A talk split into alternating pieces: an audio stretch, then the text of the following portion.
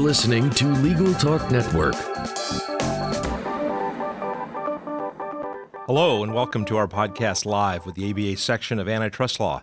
This is Ken O'Rourke. I'm the host of today's episode. It's on antitrust law in Asia, specifically antitrust developments in Asia. I'm a partner with the law firm of O'Melveny and Myers in Washington, D.C. and Los Angeles, and I litigate antitrust cases. Joining me, a terrific group, I have Kayla Anandarajah, Ninette Dodoo, Kalyani Singh, and Brent Snyder. And what we're going to do is uh, welcome everybody to our show and have each of our uh, guests introduce themselves, if they would please. And Kala, why don't we start with you? Hi, everyone. My name's Kala Anandarajah, and I hail from Singapore. I lead the competition, antitrust, and trade team in the law firm of Rajah and Tann Asia, which cuts across Southeast Asia. The work that I do covers merger control, um, cartel investigations, conduct investigations, counseling, and everything else in competition law, as well as trade law. Great, thank you. Ninette.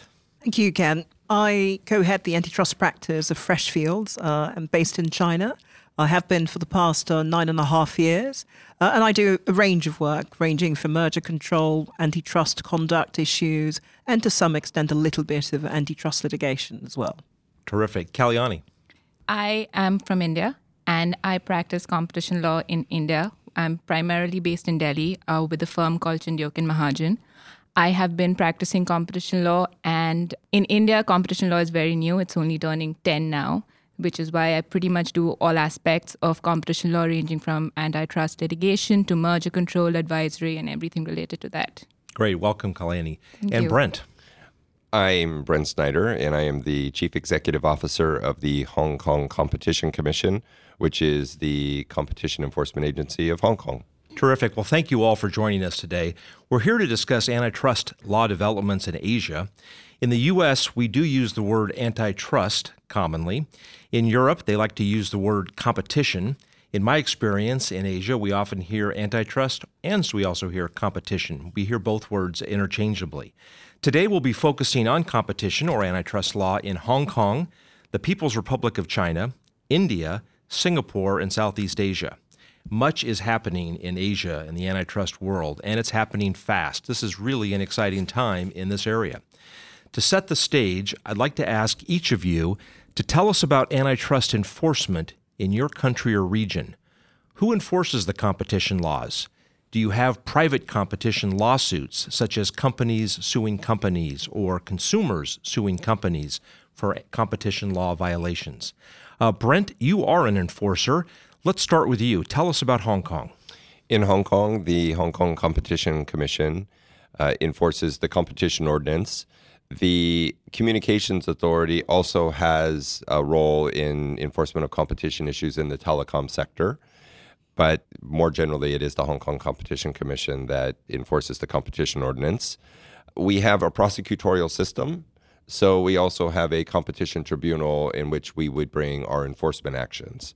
In terms of private enforcement in Hong Kong, we don't have standalone private enforcement. We have a strictly follow on regime that allows for follow on actions after the Competition Commission has obtained a contravention finding, uh, either from the Competition Tribunal or potentially through a commitment in which a company acknowledges an infringement of the competition ordinance.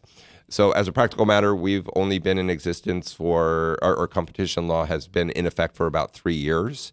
And to this point, we have not had any private enforcement because we have not yet brought any cases all the way to a verdict.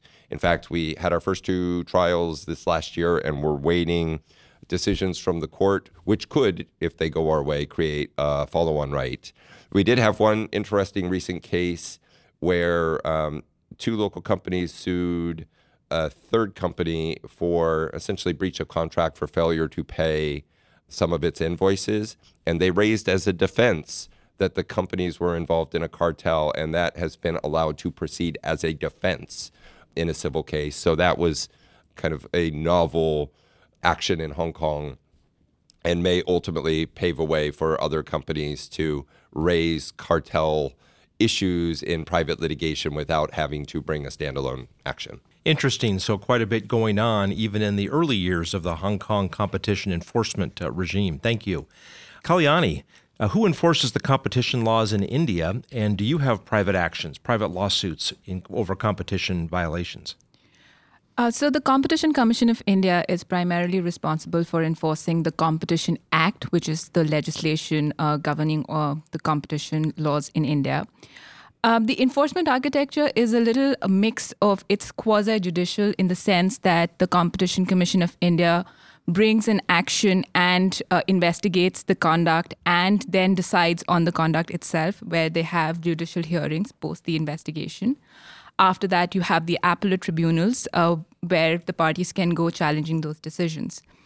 As far as private actions are concerned, uh, so the competition regime in India is what I refer to something uh, semi private, where anyone, and there is no locus on this, anyone from competitors, consumers, any person can go and file a complaint at the Competition Commission of India alleging an infringement of the Competition Act. And the current scheme of the Act is such that the Competition Commission of India has to take a decision, either dismissing the complaint or initiating an investigation. There has to be a formal public decision on that. But, however, having said that, once a complaint is filed, then it's all in the Competition Commission of India's discretion. We refer to the Competition Commission as the CCI. Uh, CCI's discretion in taking that case forward.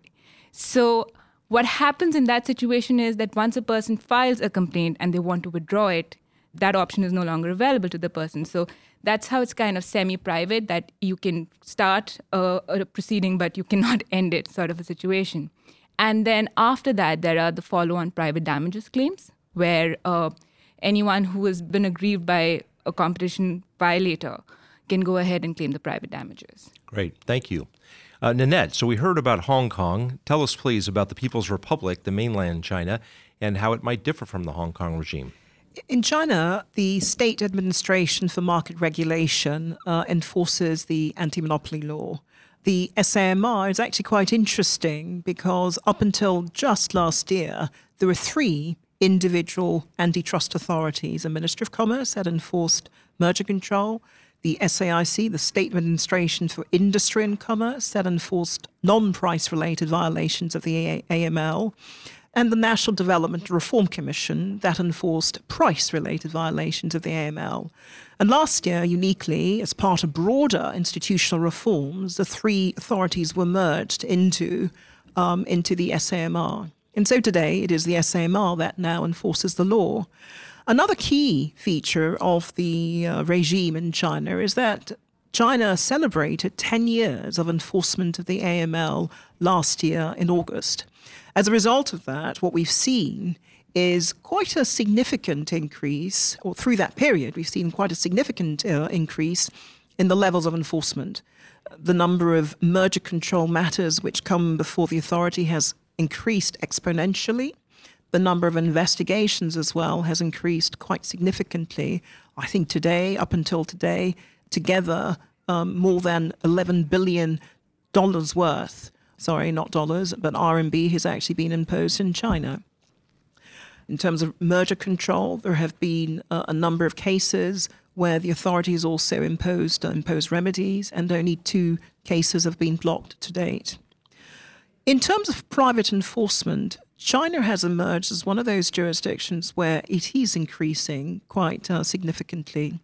From a relatively low number of about 10 antitrust related cases that came before the courts of first instance, we now, as at the end of 2017, have about 700 cases which were registered with the courts of first instance as being antitrust related. Of course, not all of those cases necessarily had an antitrust component.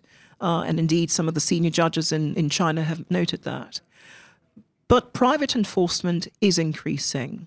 And most notably, we're seeing that in the space of investigations and litigation around standard essential patents. Some of the interesting cases which have come through the courts include Huawei's dispute with Samsung, Huawei's dispute with IDC, in the abuse space as well, which has attracted a lot of private actions. Some of the interesting cases are involve some of China's rather large companies in platforms, for example, JD.com, um, its dispute with uh, with Alibaba. So these are just some examples of the sorts of cases that we've seen go through the courts relatively uh, recently. Sounds very active. Very. Kala, Singapore and, and Southeast Asia, to the extent you'd like to venture beyond Singapore. Thank you, Ken. I think perhaps to start off by talking about why Southeast Asia. Southeast Asia is very much a bloc. It's an ASEAN bloc, quite similar, loosely put, to the European bloc, as such, the EU bloc. And to a large extent, much of the laws have seen some degree of convergence and competition law as well. Now, one of the big things that's happening in Southeast Asia is um, the implementation of competition law across all 10 countries. The last of the countries to introduce it is Cambodia, and we expect that to come on board very quickly. And the regulators in each of the 10 countries talk to each other quite a bit. So it's very much like a mini ICN, if you want to compare it to that. There's an ASEAN economic group. The competition regulators come together very often. They collaborate and some degree of convergence in terms of principles. And hence, we look at the ASEAN countries as at one go. And well, my practice sort of cuts across Southeast Asia. The other thing is the countries are so close to each other. A violation in, say, a country like Singapore is going to potentially trigger something in Malaysia, in Indonesia, in the Philippines, and so on. And hence the necessity to look at it at all one go. Now, with that very sort of big overview, um, the competition regulators, it's individual regulators in each of the 10 countries Singapore, it's now a Competition and Consumer Commission. So it's known as the Triple CS for short. That's a new role they took on in April last year. Uh, enforcement and consumer protection hasn't come on in a big way, but there have been various market studies being undertaken at the moment. In all of the 10 countries, the different regulators adopt very much a administrative approach. So we do not have a prosecutorial approach as in Hong Kong, for example. I will not go into the merits of the two approaches, but essentially it is um, administrative. Now, in relation to follow on action, the legislation in each of the countries generally allow for follow on action. However, there hasn't been follow on action yet. And I think that's because of the age of the competition law. Um, whilst we, in most countries, it's about 10 years old, Singapore 14 years old, a little younger than China, maybe, but follow on action hasn't started yet. We suspect that it will. I have a strong feeling it might start off in Malaysia um, sooner rather than later. You asked about whether there can be private cases, private civil cases in relation to competition law. Now, in each of the countries, generally, it's viewed as a regulatory violation rather than a remedy in private action as such. So, to that extent, I think in all of the 10 countries, you're not going to see a private action follow. In Singapore, we had a case some years ago where someone tried to use it as a sword, bring a case, and competition law was one of the elements. And the court basically threw the competition law aspect out of it, saying that the remit was within the Competition Commission. Um, so I don't see that happening anytime soon, in a sense. Great, thank you. That was a good overview. Um, and now let's go to a different question. A big topic worldwide is big tech in the digital sector. Let's zero in on big tech in the digital sector in Asia. From a competition law perspective, what is the focus of the debate in your country or, or region? Is FANG, you know, FANG, that, that imagined behemoth of Facebook, Apple, Amazon, Netflix, and Google, are they chomping at the bit or are they being defanged? Uh, by the way, the one of the A's here may be Alibaba, uh, perhaps rather than Amazon. Uh, I guess another question related, and you can answer either or both. Are the ride sharing companies are they riding high in your area or being ridden out of town or are they riding off into the sunset with an ownership share of the riding company ride sharing company left in place uh, who would like to go first with these big tech questions well i'm happy to jump straight into it in relation to FANG, I think what's happening in the Southeast Asian region is the regulators are watching. None of them have jumped in to sort of pick it up in a big way. There has been some noise in and around Google, Facebook, even Amazon, but no actual actions yet. An important point, however, to take note of is e commerce is being reviewed very carefully in all of the countries. There has been a study undertaken at the ASEAN level um, on e commerce. There's been a paper put out on that. Singapore itself is looking into some of these issues. It's put out a couple of different papers. And at this point in time, it's undertaking a market study in the hotels industry. So, not quite your fang, but it does involve e commerce and a number of different issues that come in, which could lead to potential conduct issues. But the study is still being undertaken, and so we don't know what the results are going to be. Now, if I jump into ride hailing, that's an area which is very interesting. And it could be ride hailing or it could be any sort of e commerce services. And I just wanted to go back a few years and talk about food delivery. Um, we had an investigation into food delivery services in Singapore. And there was a complaint made against the then incumbent alleging that they were dominant. And so an investigation commenced. Fortunately, um, the commission agreed to settle, despite the fact that it didn't have powers to settle the incumbent removed all exclusivity clauses, but we argued that there was no dominance at play as such. Now, the name of the incumbent back then remains unspoken simply because it never went public, except for a press release. Now, if I bring that into ride hailing, eh, we've had the recent case of Uber Grab, which has attracted quite a lot of attention.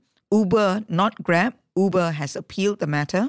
It's coming before the Competition Appeals Tribunal towards the end of this year or early next year. Now, a point to make there is much turns on market definition. And even as we talk about ride hailing, what exactly is ride hailing?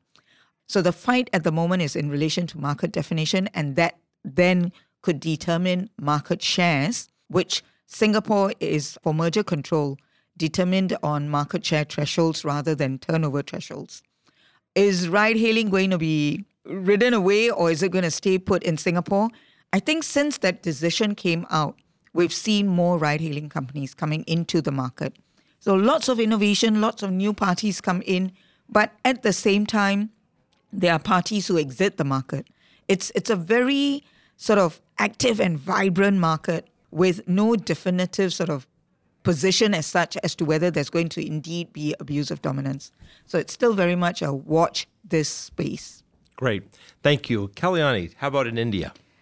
Okay, I will try to summarize this as much as possible because if I actually start with what all is happening in the tech space in India, I'm going to run over the time. um, so I can divide it into two periods before 2018 and since 2018. Before 2018, the CCI looked at Facebook through WhatsApp. Incidentally, the complaint filed was there was an abuse of dominance through violation of privacy. Those were the allegations, very similar to what happened in Germany. Uh, the CCI looked into it. The CCI decided it is not a competition law issue, and courts were looking at privacy matters and decided to not prosecute that.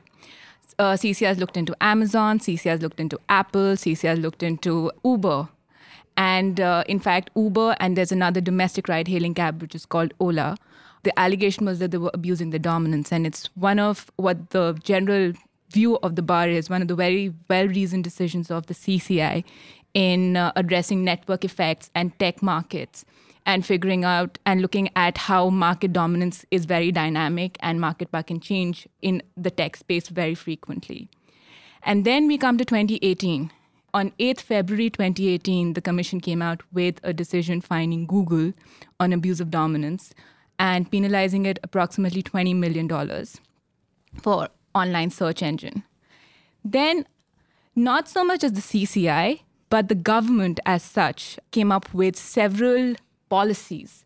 The first one being the FDI policy, where uh, the government came up with this policy on prohibiting platforms like Amazon and Flipkart, which had foreign direct investments, having an inventory based model. So it was a policy which restricted e commerce platforms in doing their current form of business.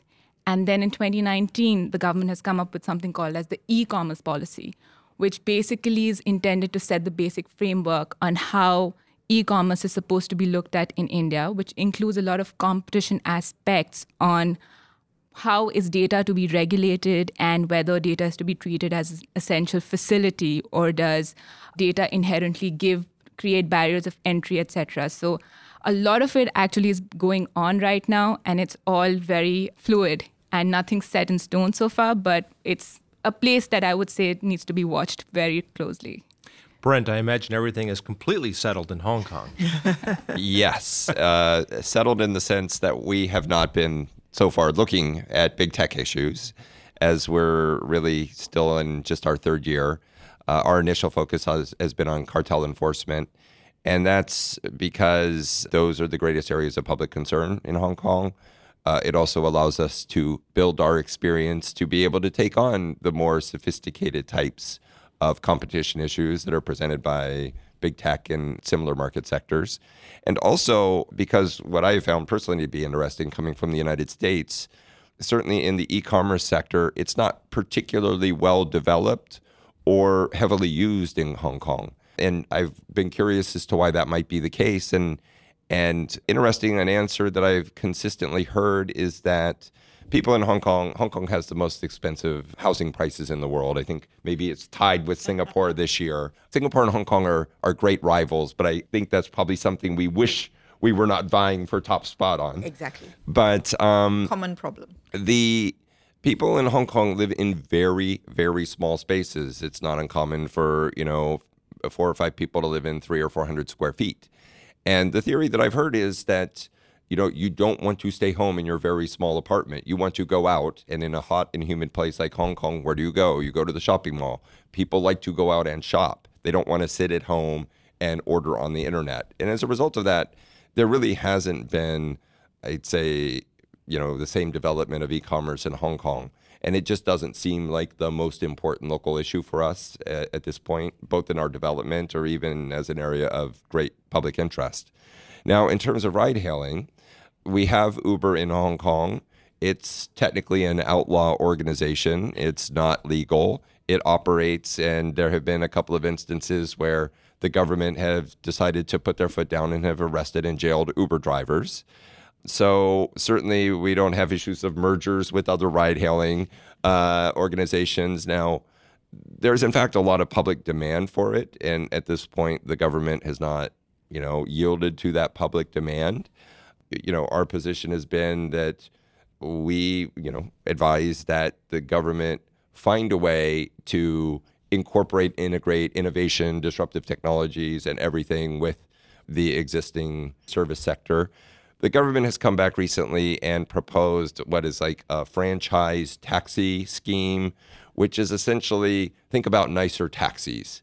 They're much more expensive, they're regulated fares but they'll be nicer cars. They'll have Wi-Fi. Maybe they'll give you a, a, a bottle of water or something. And the interesting thing I found in Hong Kong is people don't care about pricing so much. Taxis are quite inexpensive in Hong Kong, but taxi drivers have the reputation of being quite rude, and people just want to be treated better. And they believe if they have Uber, they will be treated better by Uber drivers, and uh, they're not at risk of being thrown out of a taxi because they, you know, displeased the taxi driver in some fashion.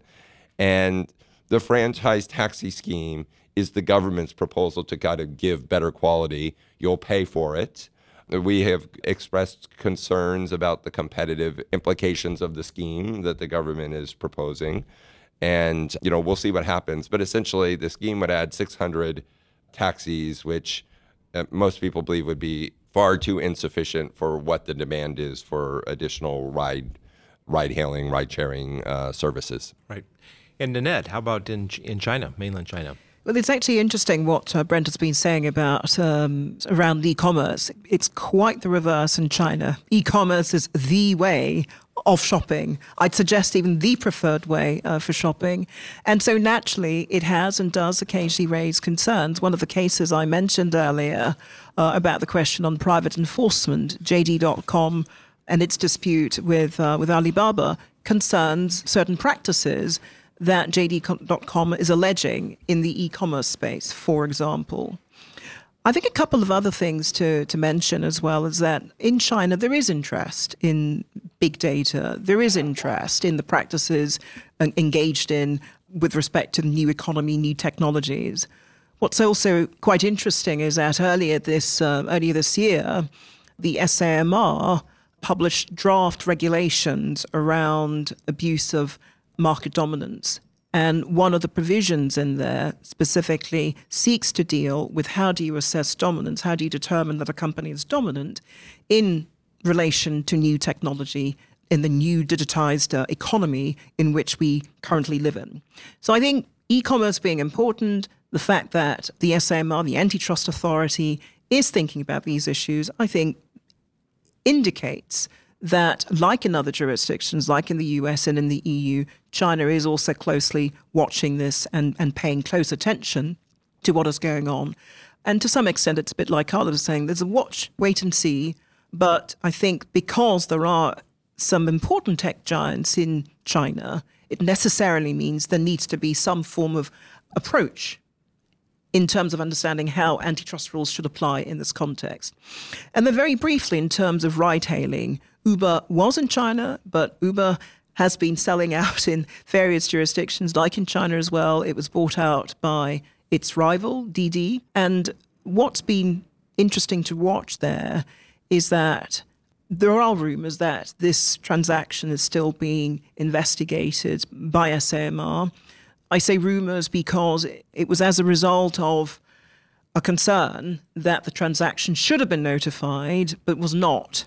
I think, as I understand Didi's position, was that the thresholds were not met and therefore it did not actually trigger a filing. The SAMR has a power to review transactions that do not qualify for notification if they believe it will raise an uh, anti competitive impact on competition. And so, either way, the authority would still review the transaction, either because it should have been filed and it wasn't, or in fact, there is concern that it raises uh, competition issues. There is another dimension about the transaction as well, which may have resulted in the deal not being filed. There is a structure, a VIE in short. Didi has uh, a VIE structure, and so there's also some discussion around whether or not such a transaction can and should be notified.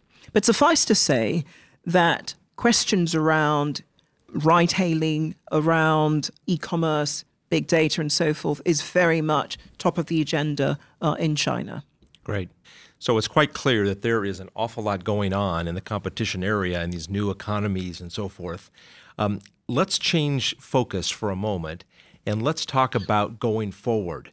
Are we going to see some of these same trends continuing? What's happening in some other areas of competition, such as maybe uh, you know cartel, which is the old hardcore criminal violation, price fixing, things of that nature, bid rigging.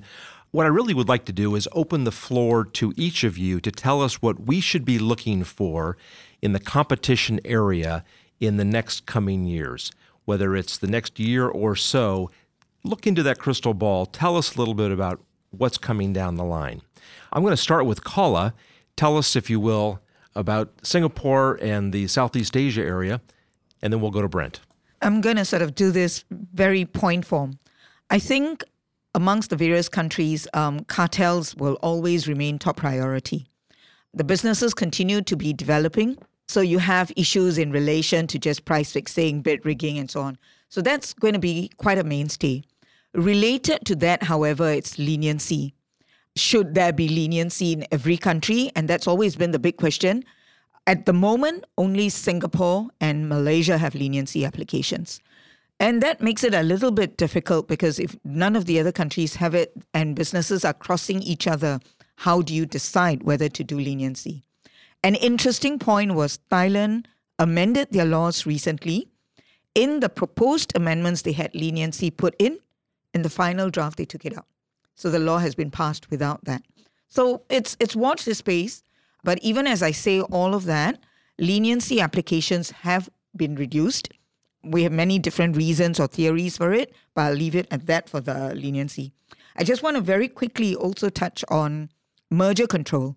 Merger control in some of the countries like Philippines, Vietnam, Indonesia all the time, Thailand from the end of the year, and Singapore, not to be forgotten. Singapore, in particular, many countries sort of just shrug it off because, oh, it's a voluntary regime. Like the UK, we do not need to worry about it. The regulator has come out quite categorically to say voluntary doesn't mean voluntary. Look at your market definition very carefully, make your assessment, ensure that your assessments are carefully crafted. Otherwise, you're going to end up potentially with an Uber Grab, for which a penalty was imposed not because they failed to notify in Singapore, but it was imposed because the market definition taken was different to what the regulator thought it was supposed to be, and it was implemented without the due clearance obtained from the regulator. So, merger control, very important. Watch the space. Great. That's interesting. Brent. Over the course of the next year, the Hong Kong Competition Commission will continue to emphasize cartel enforcement. That's been a priority for us. As I mentioned earlier, we've tried our first two cases that were cartel cases in the last year, and we're eagerly awaiting the decisions in those cases, which could come literally any day. But beyond that, we also want to look for appropriate opportunities to set important precedents in other areas, such as abuse of substantial market power, vertical conduct type cases, and horizontal non cartel cases. And in that regard, right now we're undertaking a review of a Hong Kong Seaport Alliance which is very, very significant for Hong Kong because the port sector is a major part of our economy. And if that transaction had been a merger between the parties, we would not have been able to review it because we don't have a cross sector merger law. But they chose to um, structure it as a joint venture. So we have the opportunity to look at that under our first conduct rule, which is essentially one, the provision, the equivalent of Section 1 of the Sherman Act that regulates um, anti competitive agreements between competitors. So, beyond that, we want to encourage cooperation from parties. We're looking at our leniency policy. We're considering adding a cooperation policy that will create kind of transparent, predictable incentives for those that don't get leniency who nonetheless cooperate. And we want to increase the pace of our enforcement. Um, and obviously build deterrence if we're lucky enough to win our first two cases. We, you know, want to seek deterrent fines. And in appropriate cases, we're going to consider seeking parental liability, uh, which is something that is theoretically permissible under our law if, you know, we can prevail in, in setting that precedent with the courts. Beyond that, I just also really want to mention our advocacy and policy work. Since the beginning of the commission, they've put a great emphasis on our public education and public advocacy. It's been very creative, very interesting, different types of public education campaigns, and we will plan to continue those in the future. If anybody wants to check out any of our past work, you can see them in our website, compcom.hk.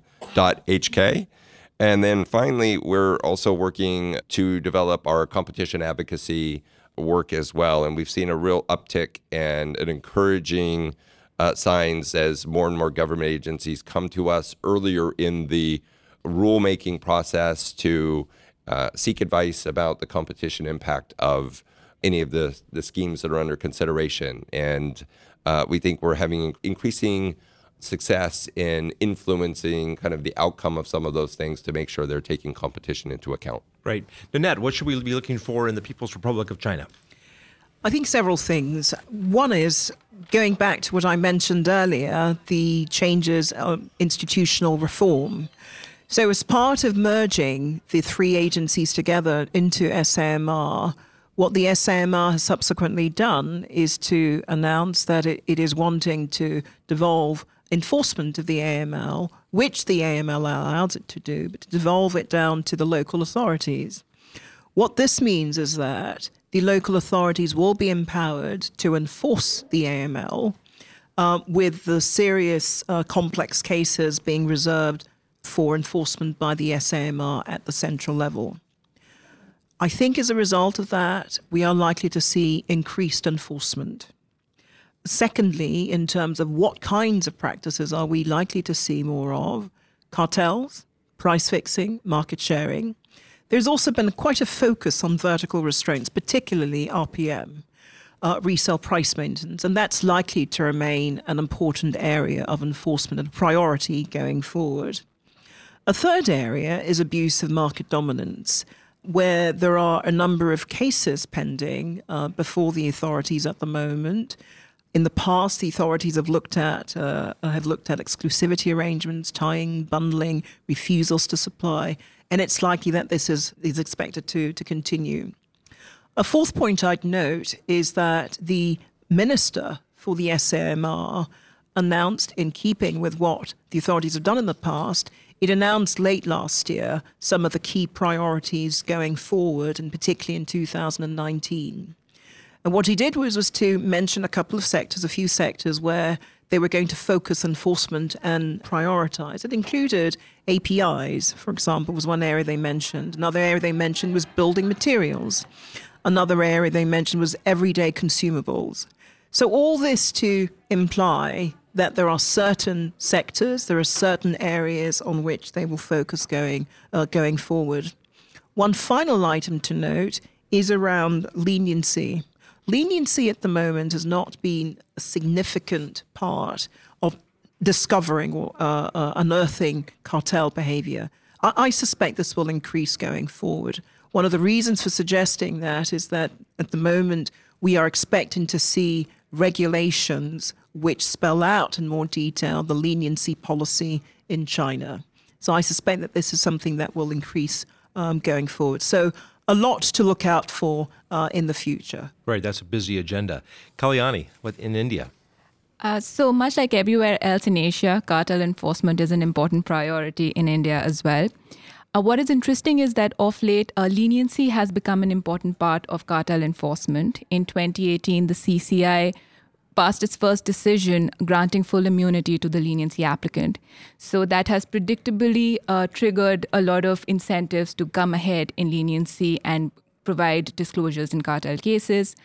However, the regulation is still a very in flux. The CCI amended it in 2017 to give some more clarity on it, but it still remains fairly nebulous. So it's still a work in progress, so to speak.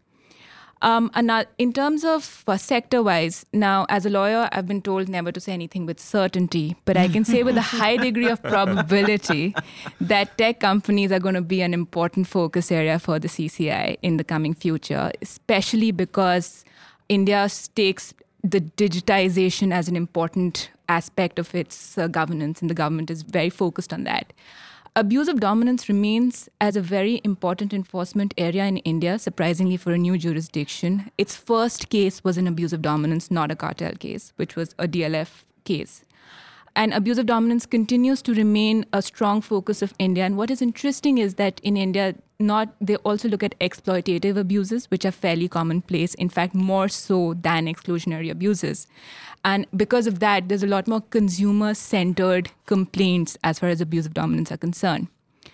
But the most important thing to look forward in India is that in 20 in the end of 2018 the government formed a competition law review committee to review the legislation in India and come up with suggestions on possible amendments to the act and the entire regulations which is currently uh, we, we believe that the report the recommendations have been submitted and we're likely to see a full fledged report on it. And India is currently going in general elections uh, in April. So, sometime after the new government has formed, we are likely to see some substantial changes in the law. Great. Well, it looks like we're reaching the end of our program. I want to thank our guests for joining us today. Great program, very timely, quite a bit going on in the competition arena in Asia. That's quite clear. If our listeners have questions, how can they reach you? Kala? The best way is always email. My email address is my name, kala.anandarajah at rajahtann.com. Or you can give me a call, 65 country code 62320111. Kalyani. The best way to reach me is also email. Uh, my email is my name, kalyani.singh at chandhiok.com, which is C H A N D H I O K.com or you can give me a call at uh, the country code is plus nine one zero one one two four three three nine zero seven five. Ninette. I can be reached at ninette.dodoo at freshfields.com or very happy to take a phone call at plus eight six one zero six five three five four five two five. And Brent. I can be reached at uh, Brent Snyder, one word, at compcom.hk or my telephone number is country code 852 3952 0892. This is Ken O'Rourke, probably most easily reachable through our website at omm.com. This concludes another podcast with the ABA section of Antitrust. If you like what you heard, please join us in person at some of our upcoming conferences. Details are available at ambar.org slash antitrust. I'm Ken O'Rourke. Until next time, thank you for listening. The views expressed by the participants of this program are their own and do not represent the views of, nor are they endorsed by, Legal Talk Network, its officers, directors, employees, agents, representatives, shareholders, and subsidiaries. None of the content should be considered legal advice. As always, consult a lawyer.